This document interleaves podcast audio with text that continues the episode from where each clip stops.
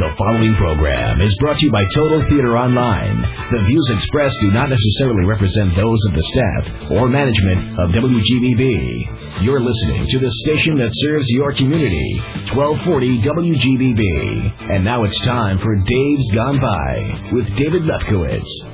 Well, there goes the neighborhood. Welcome, everybody, to the 128th episode of Dave's Gone By. An hour of smart talk, silly talk, special talk, and music. And the person that will be talking to most of the show is an actress, a very talented and fun and sexy actress. Ah, that will keep you from turning the dial. Her name is Lenore Zann, and she's been in dozens of movies since the early 80s. She also does voices for a bunch of Saturday morning cartoons, and in June, she'll be appearing in two off-Broadway shows simultaneously.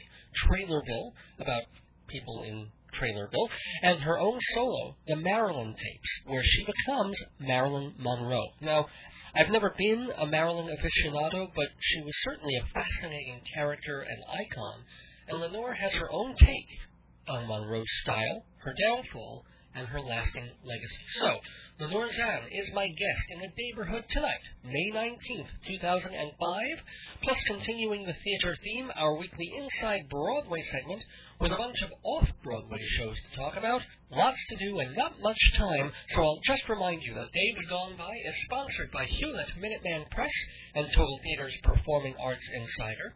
It's rated DGB-13 for content, and it's hosted by me, Dave Lefkowitz, who shall return in just half a minute with Inside Broadway. I've been telling you for months why you should use Hewlett Minuteman Press for all your copying and printing needs. But here's one of the owners, Mike Toron, to tell you why. Hi, how you doing? At Minuteman Press, our ultimate goal is service. We are your best source for the most complete line of printed products. You can check us out on the web at www.hewlett.minutemanpress.com.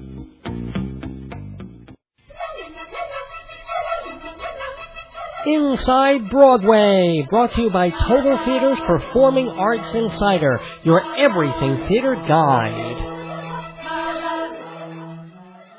You know, because of the end of the Broadway season and the upcoming Tony Awards and the Drama Desk and the Outer Critics Circle, the last few editions of Inside Broadway we haven't had much time to devote to off Broadway, but tonight we rectify that with a couple of major productions opening away from the glare of Times Square. We begin with Three Letters, BFE, a co-production with Connecticut's Long Wharf Theater, where the show premiered last month. BFE is the story of an Asian American teenager, her rather strange suburban family, and everyone's fear of a serial killer on the loose. The author is Julia Cho, and she's had a bunch of plays workshopped and fellowshipped and finalisted, but BFE is certainly her highest profile show to date. It opens tonight, May 19th, at Playwrights Horizons. And staying with an Oriental theme, the National Asian American Theater is doing a revival of the Anton Chekhov tragicomedy Ivanov. Jonathan Bank directs a multicultural cast not just Asians.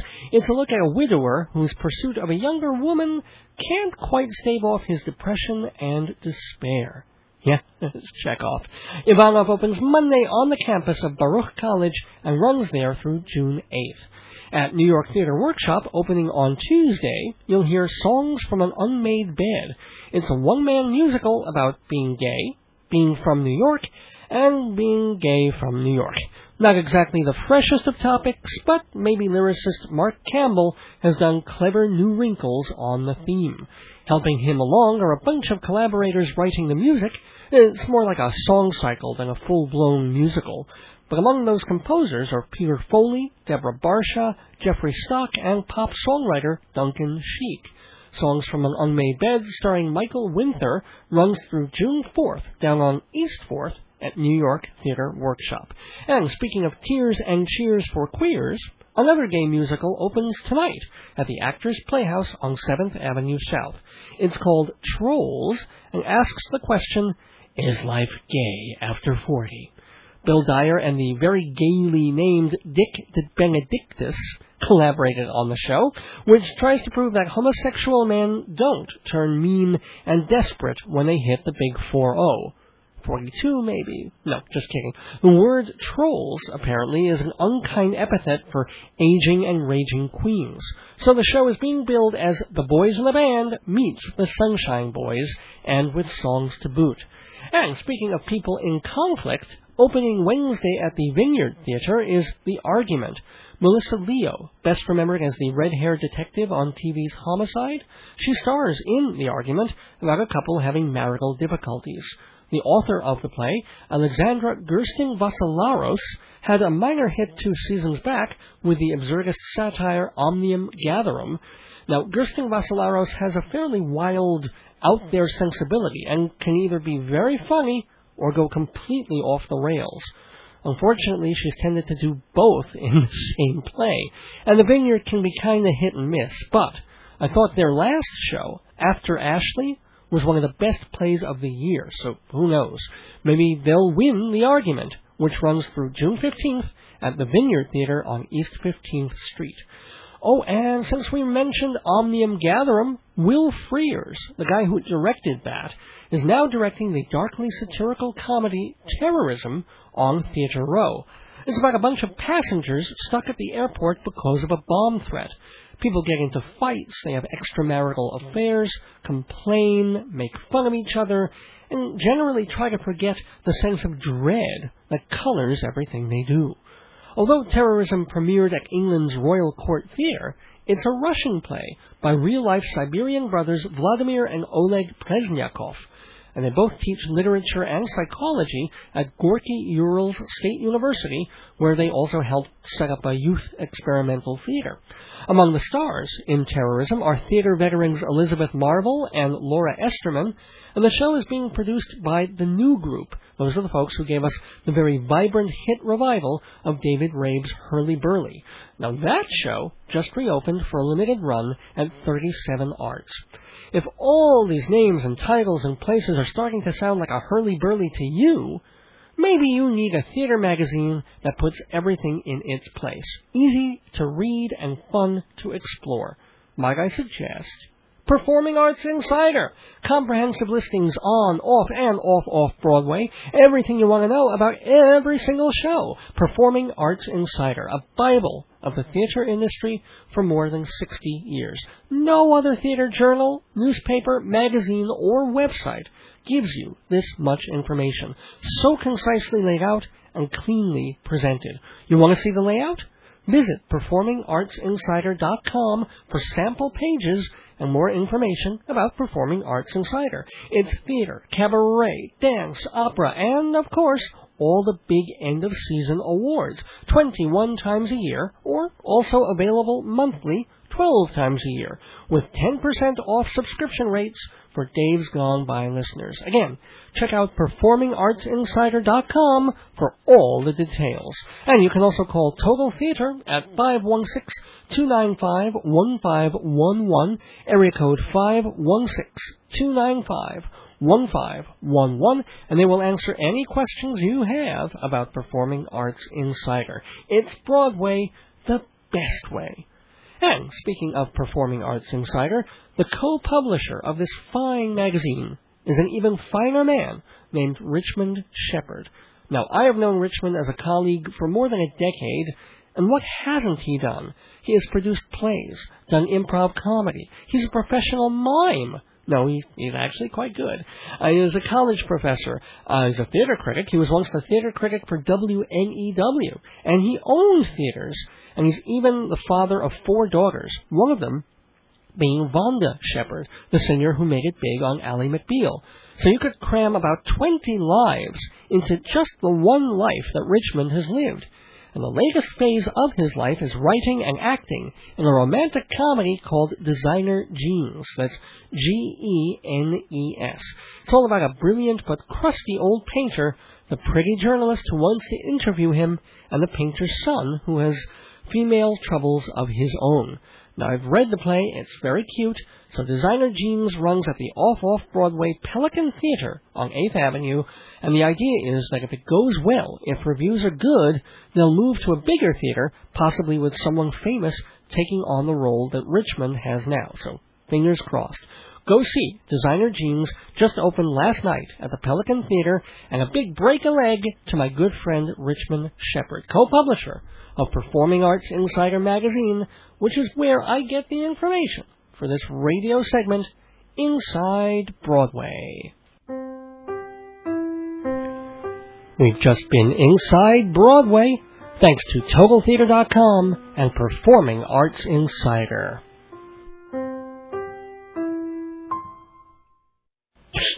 You want to buy a watch? No? How about a dishwasher? Vacation to Europe? Well, what's wrong with selling my stuff this way? How else? Advertise on Dave's Gone By? Take a 30 or 60 second ad on the radio? I can't afford that. I can. And I'll reach thousands of listeners all over America? How do I? Dave'sGoneBy.com has all the info, huh? Rate card and everything. Done deal. Hey, before I go, want to buy a raincoat full of watches? Welcome back to Dave's Gone By on AM 1240 WGBB and live streaming on the web at AM1240WGBB.com. And I am here with Marilyn Monroe. No, not really. I'm here with someone who is playing and channeling and going through the vision and the life of Marilyn Monroe and transmuting that into theater.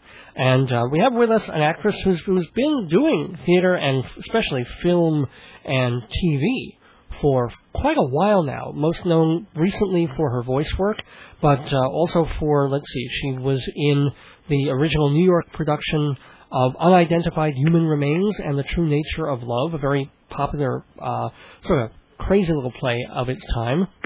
And now, uh, as, as she told me just before we were going on the air with this, that uh, young men, 12 year old boys, kind of know her because she's the voice of Rogue on the X Men cartoon, and these 12 year old boys are rather grateful for that.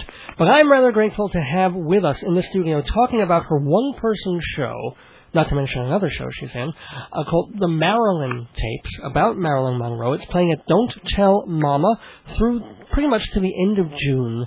Uh, Miss Lenore Zann, Z-A-N-N. Lenore, are you there? I am. Hi, Dave. How you doing? I am fine. How are you, Lenore? How's the show going? It's going swimmingly. Thank you very much. Oh, already going into the Marilyn voice, huh?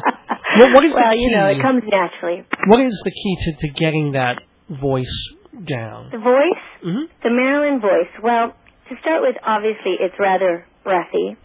But um, the thing is, I learned how to perform like Marilyn a long time ago. I was I started out in theater in Canada, and I was 16 when I became professional, doing a lot of musicals and things like that.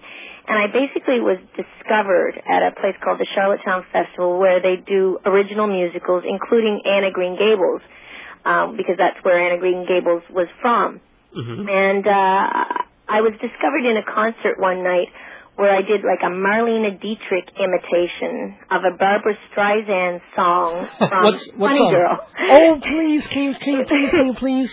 Sure, I did. I did. Well, I did the Cornet Man from Funny Girl, but Okay. I did it a la Marlene Dietrich. Can we just hear a, a, a bit? A Sure. Well, I mean, I'll- I'll give, do you a little bit of Marlene Dietrich. Men cluster to me like moss around a flame, and if their wings burn, I know I'm not to blame. That's right. Falling in love again, never wanted to. you know the rest of it. And, and so you have Dietrich doing a Streisand. Yeah. Cool, and, cool. and interestingly enough, I mean, I was 18 years old, and I walked out on stage and I did this number, and this author happened to be in the audience who had just written a rock opera on the life of Marilyn Monroe. And they'd been searching for a year for the right actress to play her. They checked out stars in Hollywood. Um, there were lots of names being bandied about that were very well-known actresses at the time. But when I walked out and did this concert in Charlottetown Festival, Prince Edward Island, Canada, he turned to his wife and said, "That's Marilyn." So I had to start learning then everything about Marilyn. I didn't know anything about her. She was before my time, and I, you know, I didn't really know her or care much about her before I started studying.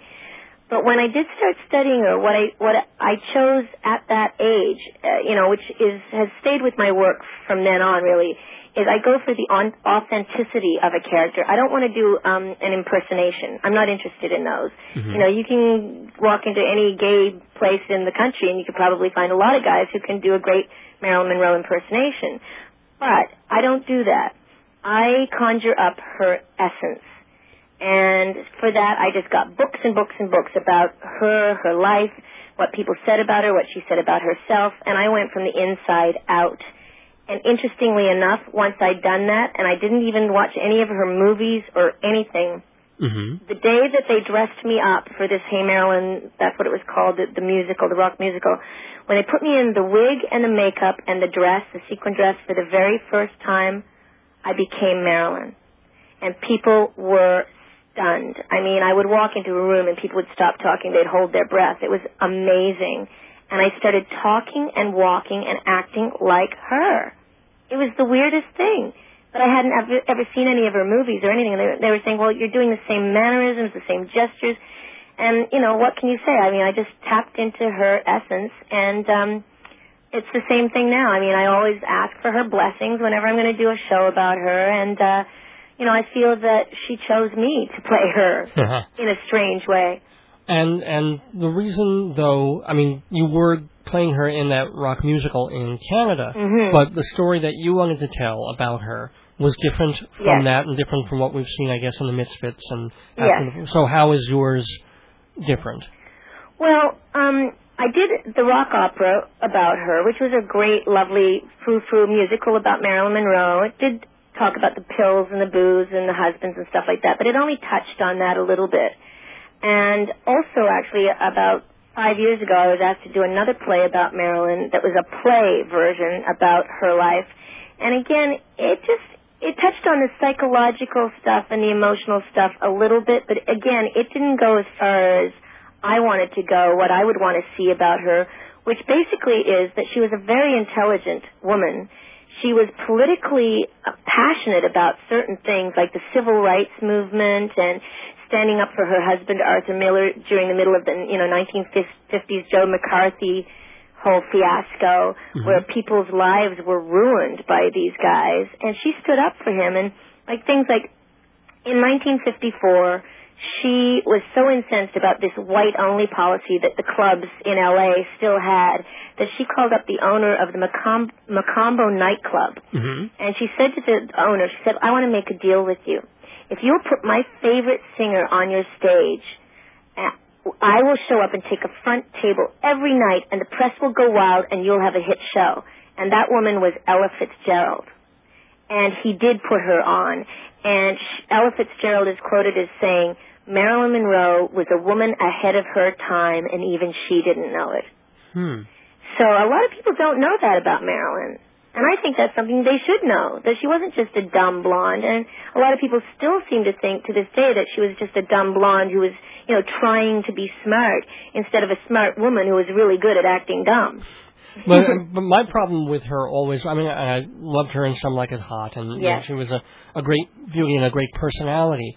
But from what I had been reading about her towards the end of her career, she was unnecessarily impossible to the Yes. people that she worked with, specifically like Billy Wilder or anybody else on the crew of Some Like It Hot. And that, that Mhm. there, were- there, were- I mean, I guess you can always say there were reasons for it, but that impossible behavior is intolerable. And, Yes. and how do you explain or justify that? Right. Well, for for one thing, that's what makes her such an interesting character to play. You know, because there's two sides to her. She wasn't just all fluff and ice and prettiness and sweetness and light. She was a very tough woman to live with. She was um, totally um, committed to herself, and the world basically revolved around her. But my take on that, and which I show in my show, is that basically she was an alcoholic, a drug addict, who didn't get help. You know, she she really should have been put in a, a place to get clean for three months. Well, you said she was in a sanitarium for a bit, wasn't she? Or- Yes, she finally towards the end. I mean, she she she also attempted suicide a few times while she was with Arthur Miller, and at one point, um, after I think they broke up, she was put in a sanitarium again just for a couple of weeks. And the doctor, which was a new doctor looking after her at that time, a woman, said she has a drinking problem and she wouldn't allow her to have any alcohol. And that was kind of the first time anyone had said that about her. It was always like the pills, the pills, the pills, right? Right. But in this particular case, this one doctor said, you know, she shouldn't be allowed to have anything. No pills, no booze. And Marilyn started going crazy in there and wanted to get out. And so she called up Joe DiMaggio, who was, you know, used to be her husband, but they were still good friends, and he loved her right till the end, as most Marilyn aficionados know. He said he would tear the place apart brick by brick until they let her out. And so hmm. they did. and it's almost a shame because maybe if she had been forced to stay in there and actually really get clean. She would be acting in movies with Jane Fonda now. That's right. yeah. There you go. I mean, she's going to be seven. She would have been seventy-nine, I think it is, this June first. Well, that means she still she could have still been alive, Right, yeah, fairly exactly. vital, like a Hepburn kind of a thing. Yeah. Well, exactly. Like, why not? You know, and we're going to do a special show on June 1st, actually. Most most of the nights I do my show at Don't Tell Mamas are all Sundays, like from Sunday, May 15th till June 26th. Mhm. But we're going to do a special show on June the 1st Which for her, be- for her birthday. Oh, I, ah, okay. Um, Yeah. By the way, did you see the revival that uh, Broadway did last or two seasons ago of After the Fall? The Arthur. Miller play, not obviously autobiographical, but certainly with autobiographical elements about Yes. his relationship with Monroe. What did you think of the piece and and? I thought it was right on. I loved the play. hmm A lot of people apparently didn't, but I think Arthur Miller has been maligned in his life, and it's a shame because I think he does great work, and it's a shame that he's dead now. I, I almost had the chance to meet him. Um, one night he was going to be receiving an award for his lifetime achievement at the um, Stella Adler Awards, and he had to, he was sick at the last minute. He couldn't come, and his daughter accepted it. But I was there, and I believe me, I wanted to meet him so badly, but unfortunately now I won't get the opportunity but I loved his work. I had seen it when it was last done in New York, gosh, with Frank Langella and Dianne Wiest. One of the critics, actually the one that I quote most often, and, and ironically enough, uh, was John Simon, who, Mhm. who just got, after all these, speaking of ageism, uh, got uh, fired at age 79 from New York Magazine this week. Really? Yeah. Um, but Right. he had said about that play that Mhm. basically Miller was washing his clean laundry in public. Oh, right, right. So that he Miller is telling the truth, but it's a sort of truth that makes him look relatively good and guiltless. Did you feel that way? Did you feel that it sort of washed, no, washed it on her I part? don't. I, I feel that anybody who's ever lived with an alcoholic, and there's a lot of people out there, and in fact, people that are listening right now that either are alcoholics or people that are living with alcoholics know that it's very difficult to live with an alcoholic because they have mood swings.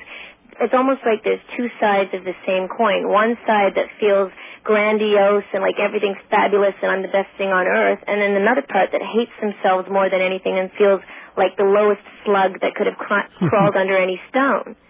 And that juxtaposition of a personality makes for great difficulties in dealing with and huge mood swings. And of course, when they're drinking, they become like a different person. It's almost like a split personality. And Marilyn had that. And, and Definitely had that. So for me, when I watch those scenes in After the Fall, I just go, yep, uh huh. And here he is trying to take the pills away from her, trying to get her to stop drinking. But you can't make somebody do something that they want to do. They have to do it for themselves. And that's why everybody always says they have to hit bottom. And that's why a lot of the people in the families living with alcoholics are called enablers, including, I would say, Arthur Miller and Joe DiMaggio.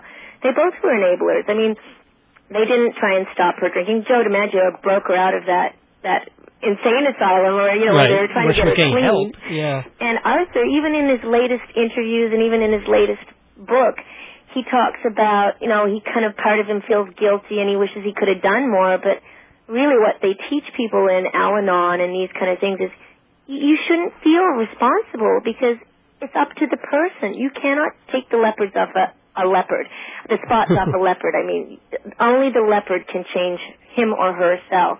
So I feel totally sympathetic with Arthur Miller about what he went through, and you know, so I, I loved the play. I loved After the Fall. And and the way you speak about those kinds of problems and Yes. stuff, it, it seems like more than just book research. You exactly, do you have exactly. experience- Yes, I'm a sober person, and I have been for nine years.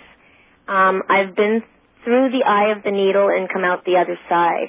So you hit bottom yourself. Yes, I did. I hit an emotional bottom where I just realized, you know what? A lot of my friends have died uh, from drugs and alcohol overdoses, and at the point where I decided to quit myself, I was in Los Angeles, and um, I, w- I actually got sober near Martin Luther King Boulevard, and it was a black woman who came to my door when I called for help and they sent me this beautiful black angel, as I call her, and she took me to my first meeting, which was an all-black meeting on Martin Luther King Boulevard.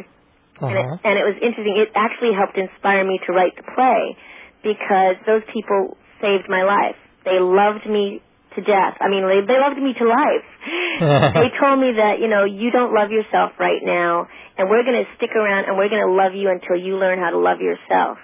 Now, if Marilyn Monroe had have had that kind of help at that time, she would still be a, a, around today to be performing. But I'm not necessarily getting the connection between the fact that it was a black uh, Right. group and a black church and the fact that you've written a solo, well, not a solo, but a a two-person play about Marilyn Yes. Monroe. Right. Well, the other person in the show is a character called Billy. He Mhm. plays the piano, and he has in the play.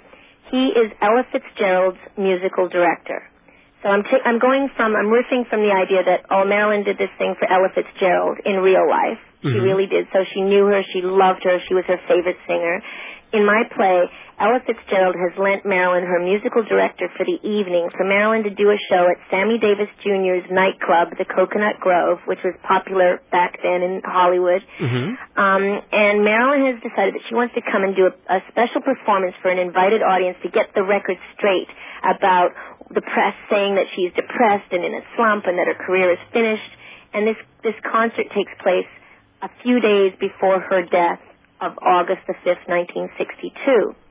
So really my play is looking at Marilyn from this young black man's perspective of what he saw in Marilyn that night and her love of all people, all, you know, all races, all genders, everybody, gay people, straight people. She loved everybody, which is, I think, one of the reasons why she is so long lasting today, her popularity. Not just her sex appeal and her sweetness and vulnerability that shows, but that love of humanity and animals that shines through her eyes.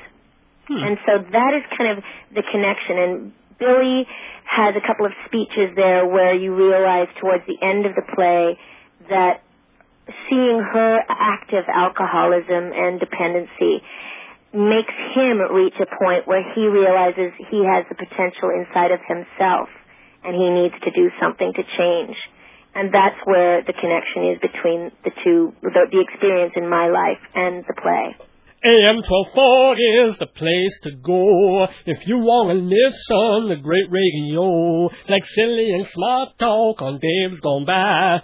Thursdays at 7, just give it a try. Do you like the future? Well, what could be sweller than psychic predictions from famous Joyce Keller? Into your future she'll cleverly delve. Catch her on Wednesdays, 11 to 12. Fridays at 6, you got Bonnie Graham. Love romance fill up her program. Hear her suggestions on Long Island's dating. Then go and find love, cause it beats Master Saturday nights from midnight to three. Raucous rock music and wild comedy. Jimmy and Robin behind the mic. Three solid hours of humor you like. Opinions and politics, find out what's new.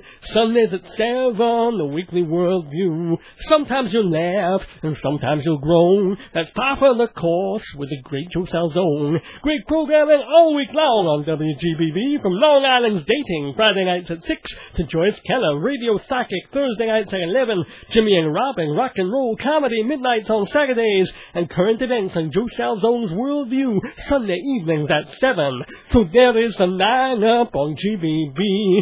And don't forget Thursday nights at 7 for Dave's Gone By, and then Thursday nights at 9 for Fill Her Up, both featuring me. So many programs, please listen to them on GBB Radio 1240 AM, on GBB Radio 1240 AM, on GBB Radio 1240 AM. Well, hi there. This is Lenore Zann from the Marilyn Tapes, and you're listening to Dave's Gone By at AM 1240 WGBB. Yeah. Um, by the way, we are talking with Lenore Zann, who is appearing in a play called The Marilyn Tapes. And for more information about it, don't forget to go to themarilyntapes.com, or, or you can find out more about the actress herself. She also has a website, Lenore Zann, Z-A-N-N, uh, dot com and, and find out more of her credits there. Now, recently you've also mentioned that you've been doing a lot of voice work Mhm. uh, in films and in television, such as Rogue in X Men. Mhm. I think we mentioned that at the very beginning. What other cartoons or or shows? Well, I um I, I play Wendy Waters in Rescue Heroes, which is really popular with kids. There's a lot of toys out, and I actually do voice one of the toys of Wendy Waters. Okay. Um, parents would know that show really well. Also, uh, the other one that is popular with kids is is called Dragon Tales, and I play a little boy dragon in a wheelchair in that one. his, Okay. his name is Lorca. And and you know, I I I just put my hat on backwards, and you know, I I can imagine what it's like to be an eight-year-old boy dragon in a wheelchair. Well, someone has to. Yeah. Okay. and uh, just recently, right now, I've got a new one that's on ABC TV called Dragon Booster. What is it with you and dragons? What's what's uh? I think dragons are just popular right Yeah. now, to tell you the truth. I think, you know, in that one I play a young Angelina Jolie type uh, 18 year old who races dragons with the boys and gives them a run for her money, and she's like the lead girl in the show. Ah, so so a whole new generation of 11 and 12 year olds will be discovering Yes, your voice. Yes, it's true. It's true. Okay. Um. Oh, you know, I, I wanted to um, get back to one other thing about the Marilyn Monroe Mhm. piece. Um, since you read all those books and since you you know did all that actual research on her, Mhm. what was what's the consensus on how she died? Well, there's so many stories about how she died. I do believe she was. Well, I know she was having an affair with John F. Kennedy. She really what? That was Yeah. she was having. Okay. Yeah. Yes, in fact, my my composer who wrote the songs for my show, you know, it's an original musical with original original songs, not songs Marilyn Monroe really sang in real life, but original new songs. My composer. David Rawley is that? Uh, No, no, oh, he no, he plays Billy in the show. My Oh. composer's from Canada. His name is Cliff Jones. Cliff Jones. He's very okay. well known in Canada. He's written tons of shows and tons of stuff for TV. And he wrote these songs. The only sing, song that I do that she really did sing is Happy Birthday, Mr. President. Right. That's the only one. But anyway, that that said, where was I going with that? Oh, uh, Hirsch Stupping Kennedy. Oh yes, yes, Kennedy. Um, she was. He said that he went out and had meetings with Peter Lawford at his beach house, and he saw pictures of Marilyn Monroe and John F. Kennedy together there. Okay. So I mean, what more? I mean, and Well, yeah. you know, and Not Bobby though, just John No, F. just John F. He saw the pictures of them together, and that used to be their getaway, apparently. And of course, Peter Lawford was married to the Kennedy sister, Right. right? So Pat Pat Kennedy, who Pat Kennedy Lawford. But apparently, after John dumped her, after she sang "Happy Birthday, Mr. President," because it was just too obvious, and you know there was rumors and stories starting to really get in the in the Oh. way of his, you know, of his job. Um, Bobby apparently got interested in her, and they started seeing each other. And again, I know that she apparently had lists of political questions that she would ask these guys when she first met them. She was totally interested in politics. She wanted world peace. She even had dinner with like Nikita Khrushchev one night, and she talked about how could the superpowers achieve world peace. Um, so she was really like a smart woman who was very, very politically astute. And I'm sure that's what interested them in her too, other than her beautiful body and whatever. They, they wanted, she wanted peace, and they wanted a peace. It's kind of a. very cute. and then apparently the Kennedys got it, but, yeah, but they did, and I I do believe that Bobby had an affair with her, and I it's my belief. I like to follow the story that um she was seeing Bobby Kennedy right up to the end, the day that she died, and he possibly was in town that day, and he broke it off with her, and she um was devastated and started drinking and taking more and more pills that day. Oh. She was seen on the beach, walking on the beach with her housekeeper by some people later in the afternoon that same day, and they said she was stumbling and she was mumbling and she just wasn't with it at all, and that was like two or three or four o'clock in the afternoon. Then later that night, they say she went to bed, she played her Frank Sinatra songs, and she had oodles of bottles of pills from her different doctors that she was kind of playing off one another, kind of like Winona Ryder apparently did. You know, they found tons of bottles of pills on on her that was from different doctors all over the city of Los Angeles. Well, Marilyn had two or three psychiatrists and doctors, and she had lots of different pills. And it's my belief that an alcoholic drug addict who is actively still using there is only one end to the story. It's either the mental institution or the grave. So whether anybody else had a hand in it or not, she was going down. And at her age, at 36, like that's prime time for somebody to start to really show the ravages of the disease if they haven't stopped. Hmm. And so the toxicity of all those drugs in her system was definitely built up in her system and in her liver. So if she did take too many that night, it makes complete sense to me. I would say that possibly Bobby Kennedy was called and they all rushed over and they checked it out. It was like, oh yeah, she's dead. Let's get the hell out of here, so to speak, or let's get out of here. Um, But it's much less likely that someone pushed her out a window or, or something. I don't think so. I mean, you know, a lot of people think, oh, they gave her a needle or oh, they put enemas or something, but Enema. really, Oh, I know. well, you know, that's what they say. They say all these things, right? Yeah, okay. But, uh, but that's based on the idea that there was so much toxicity in her liver. But that's because I would say it had been building up over the months and years of use. You know, of hmm. course she's going to have high levels of that in her system because she was doing it every day. And believe me, you build up a tolerance. I Right, mean, and you need to take more and more in order to feel Exactly. And and then when you do take more and more, you forget how many you've taken. So you'll take a bunch more. I mean, yeah. you know, I know because I used to at the peak of my using, I would take 3 or 4 sleeping pills, drink a bunch of booze and then go out on the town. No, no, you know, I know know? you were in Hollywood, but why did you start? Not why did you stop, but why did you start? Me?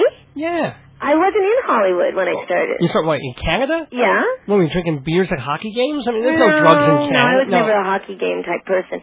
I started in theater at the age of 15 and I turned professional at 16. So at first it was like keeping up with the boys because Uh. there's a lot of drinking that can go on in theater. You know, you do a show, it's hard, you know, hard work, and then at the end of the show everybody wants to go out and drink some drinks and relax, and then you can sleep in, and then you get up and you do do it again. Yeah.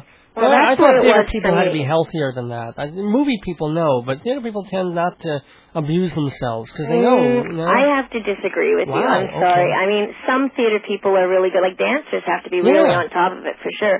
But acting, a lot of actors, I'm telling you, Hmm. they used to, whether they still do now or not. I know some people still do, and I go, I say, you know, how do they remember all those lines and then still go on every night and do a performance? But believe me, there are still a lot of people that do. And um towards the end, you do start losing your memory. You do start forgetting lines. And some of the people that I've known who've had to go on suddenly, like when they weren't expecting it, have forgotten stuff. And they freak out and they get stage fright and they don't want to go on stage anymore because it's really difficult. you know, just to keep up with everybody, you started doing all that. And yeah, that was, there, partly it. But I think I I also believe that you're born that way. You were born an alcoholic. It's in your genes. So Mhm. if you know if aunt, auntie so and so was an alcoholic, or your grandfather, or your father, or whatever, you you possibly have the possibility of being an alcoholic. and your family, there was.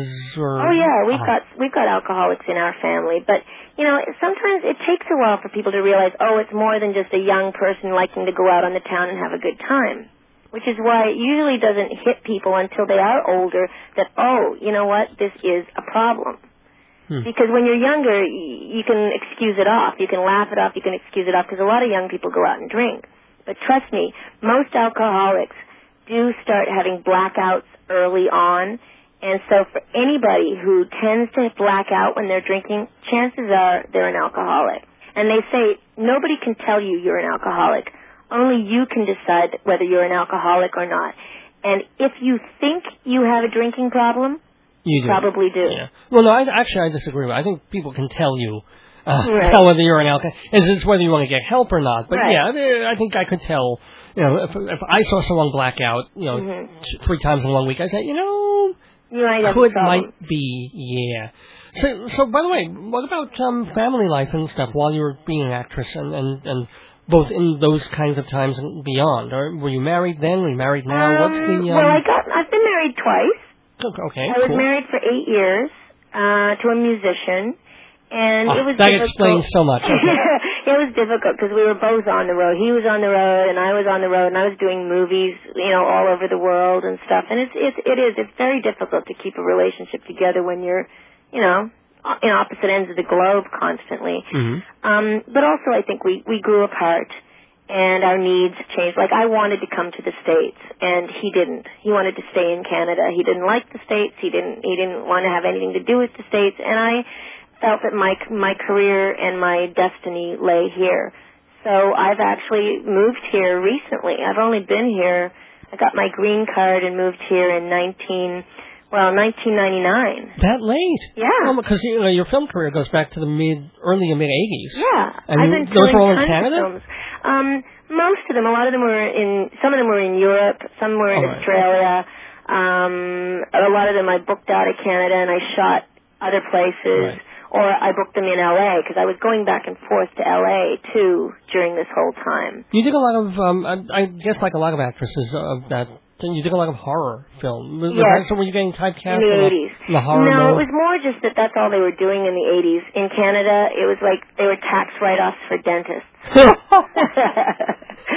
so by the time I was 24, Mhm. I'd already been murdered probably about 12 times in many nefarious ways. oh, good heavens!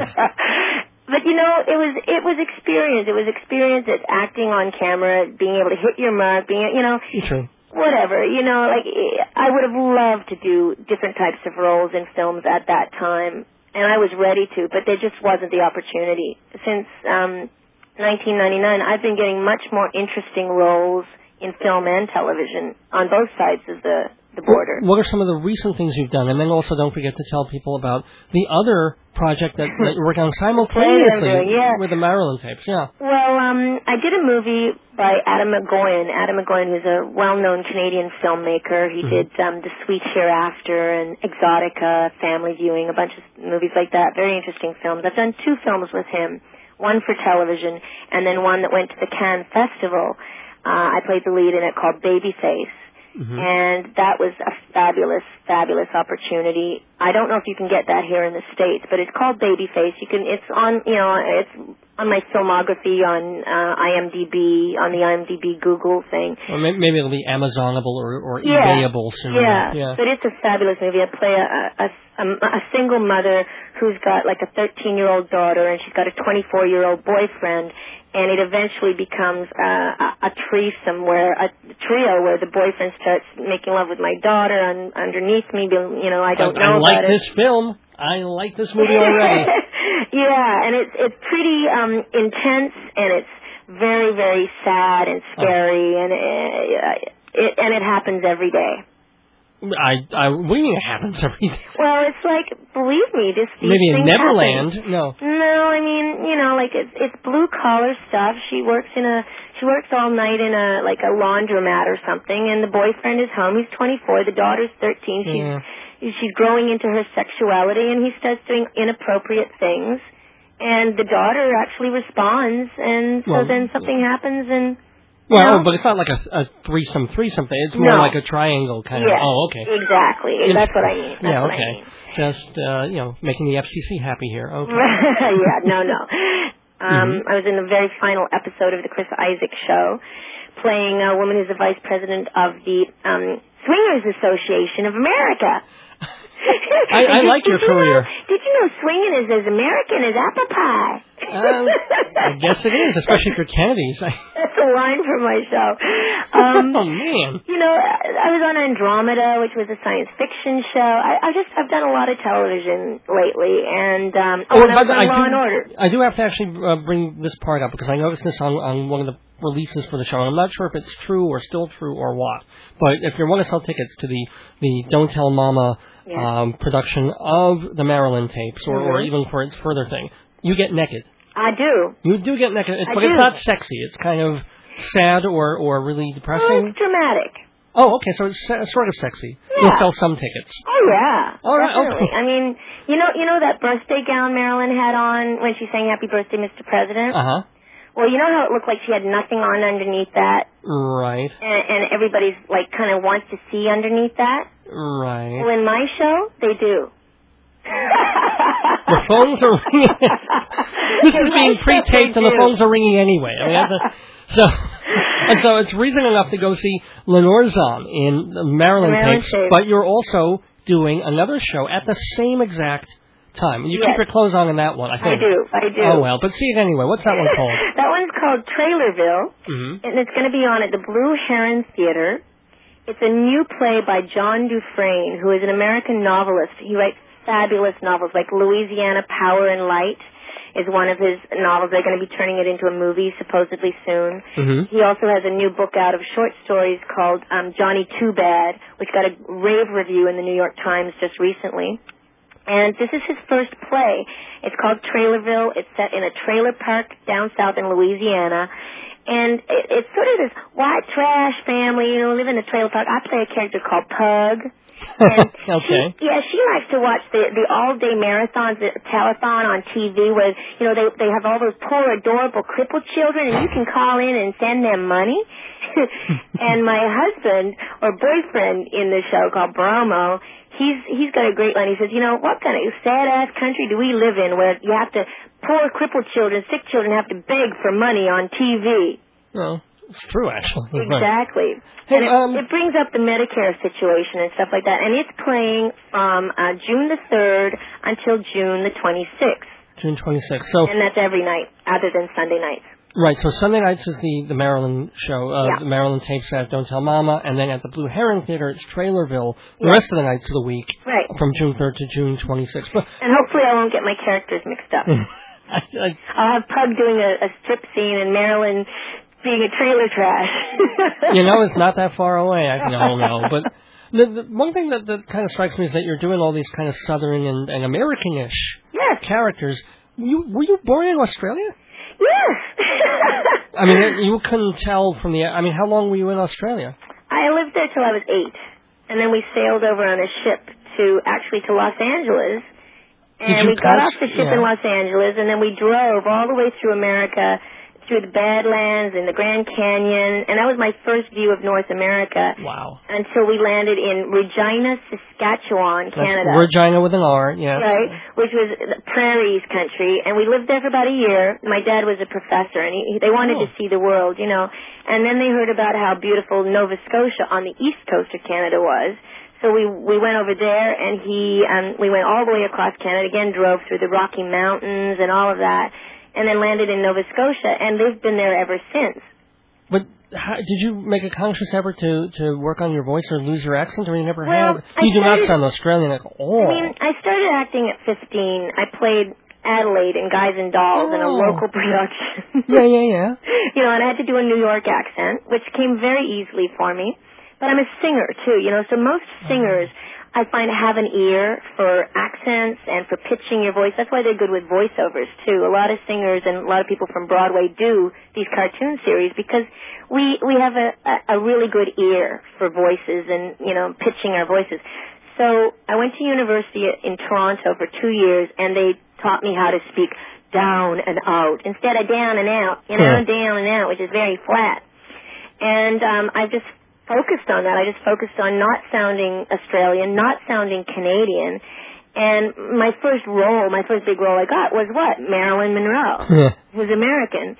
And interestingly enough, all the television and film roles that I've received and gotten in Canada mm-hmm. were all Americans. I played Californians. I, I think partly because I am Australian, I seem American because we're like kind of like cowboys too in Australia. You know, it's a new country. We're very um, larger than life, almost with lots of energy and lo- lots of sort of like chutzpah. Right. And Canada's more of the British line where they're a little bit more reserved, they're more quiet, a little bit more polite. and I'm, not really, I'm, I'm polite, but I'm, I'm more just larger than life and more colorful sort of. So I think that's why I seem to fit in so well here. And New York, I'm telling you, is my new home. I love Uh, it. So, I don't want to leave.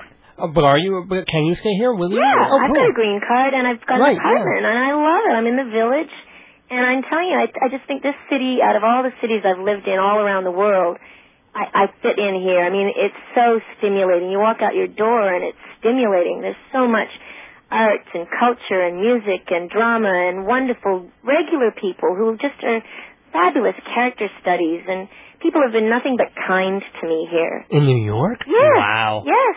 It takes a, you know, it takes no offense, but it takes a foreigner to figure that out. I'm telling you, I I love New York. I'm a I'm going to be here for a long time to come. So you better get ready. Better get used to it.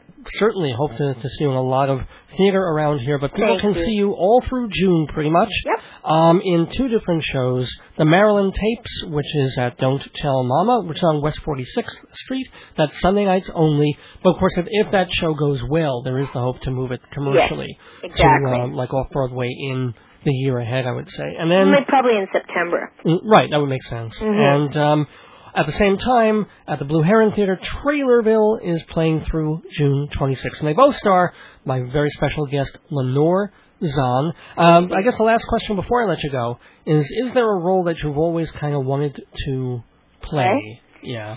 Interestingly enough, there is. hmm And actually, I'm allowing myself to play a little part of her in this show about Marilyn Monroe because it was also a role Marilyn dearly wanted to play and never got the opportunity to do. And that role is Lady Macbeth in the Scottish play. I was going to say King Lear, but yeah, yeah. yes, she always wanted to do it, and she wanted to do it with Marlon Brando on Broadway. And Wow. She didn't get the chance, so guess what? I'm giving her the chance in my show. To, to do a little bit of Lady Macbeth. Yeah. Well, let's hear. You know what? Why don't we go out on that? Why don't we get a little bit of Marilyn Monroe as Lady Macbeth, as done by Lenore Zann. Come, you spirits who tend on mortal thoughts, unsex me here, and fill me from the crown to toe top full of direst cruelty. Make thick my blood, stop up the access and passage to remorse that no compunctious visitings of nature shake my fell purpose, nor keep peace between the effect and it. Come to my woman's breasts, and drink my milk for gall, you murdering ministers. Wherever in your sight the substances, you wait on nature's mischief. All right, uh, we're all going to get some How's that? tissues now, and you see why I've got her doing that? uh, yeah, well, yeah. Suits her perfectly, don't you think? Well, yeah, I could see it. Ha- let, let me think. Especially later in her life when there was the darkness there, and she, yes, I, I guess she could have. And the mad scene and going mad, of which she does in real life, and which she does in my play with, you know, the Arthur Miller and the misfits and the booze and the pills and searching for her pills is kind of like trying to rub out that red, the red blood off her hands. True. Yeah. And you know what? You know, we can only think of what it might have been, and maybe that's I know. in some ways maybe that's the best thing too. Because had she done it and it had been a you know a laughable disaster, then we'd be like, oh well. You I know. Shame she didn't. The pills didn't do her in before she did that show. You know, but um, But I'll tell you what, though, you know what I'd really like to leave Aunt Marilyn on a note of? what? Her la- one of the very last things she was quoted as saying just before she died in an interview with Life magazine, in which I use this direct quote actually at the end of the show, and to me this is the message of the show. She says, But what I really want to say is that what the world needs is a feeling of kinship, you know? Everybody, stars, laborers, blacks, Jews, Arabs, we're all brothers. Hmm. and there, and that she said that in 1962. So I think it's very topical for today. Well, thank you for for bringing up all those topics about Marilyn Monroe and about the theater and about like you know incestuous naked people and everything else. And I love New York. and, and loving New York. Best Yeah. of all, best of all. And we loved having you here in Thank the neighborhood. Thank you so much, Lenore. You're Zhang. so welcome, and thank you, David. Come on down and see the show. I will. Thanks Come so up and see me sometime. Bye. Bye bye. Ah, fine wine, great books, priceless antiques. All that's missing is something to listen to. Of course, old episodes of Dave's Gone By. The music, the comedy, the perceptive talk, and now a layer of nostalgia. Delightful. Entire shows preserved on compact disc. Any episode you choose. Just $14 shipping included. No home is complete without Dave's Gone By on CD. So visit davesgoneby.com because you're worth it. What do the letters DFSX stand for? They stand for Dave's Gone By. That's what, because DFSXradio.com is rebroadcasting vintage episodes of Dave's Gone By every Thursday night at 8 and 11 Eastern Time. So you hear me on GBB and then listen to me on DFSXradio.com every Thursday night at 8 and 11. It's all the Dave you could ever want. Kinda. Well, hi there. This is Lenore Zann from the Marilyn Tapes, and you're listening to Dave's Gone By on AM 1240 WGBB. Don't go away. Welcome back to Dave's Gone By. A big thank you to my special guest, Lenore Zann. Catch her in the Marilyn Tapes and Trailerville all through June. Thanks also to my sponsors, Hewlett Minuteman Press and Performing Arts Insider Magazine. 10% discount for Dave's Gone By listeners in both places. Just visit davesgoneby.com for more information. And go to davesgoneby.com right now to hear an older episode of Dave's Gone By on DFSX Radio. Just click the links and you can hear an older show at 8 and 11 Eastern tonight. At 9, I'm back on GBB with Filler Up, and then next week I'm out of town, so there will be a repeat episode, although there will be a new Filler Up next week, Thursday the 26th at 9. I pre-taped it. Now the following week, June 2nd, I'm back live in the studio for a Tony Award special. The Tonys are coming up that Sunday. So Thursday, June 2nd, I think we're going to have the full three hours from 7 to 10. Fingers crossed. But even if not, we'll start at 7, continue at 9 with an all theater show. I'll probably have a cool co-host. I'll be interviewing critics and theater people about the Tonys. I'll be playing music from the Tony-nominated shows of this year and years past. I can take your phone calls of predictions of who you think will win and what you thought of Broadway shows you saw this year. This is going to be fun, and I want to thank Program Director Tom Ross for greenlighting the WGBB Tony Show. I want to thank my wife Joyce for being so adorable and wonderful, and I want to thank you all for listening listening. Again, a Dave's Gone By repeat next week, but hopefully still worth listening to, 7 p.m., May 26th. Until then, don't miss your days going by. This is Dave Lefkowitz. Good night. I want to be loved by you. And gone by.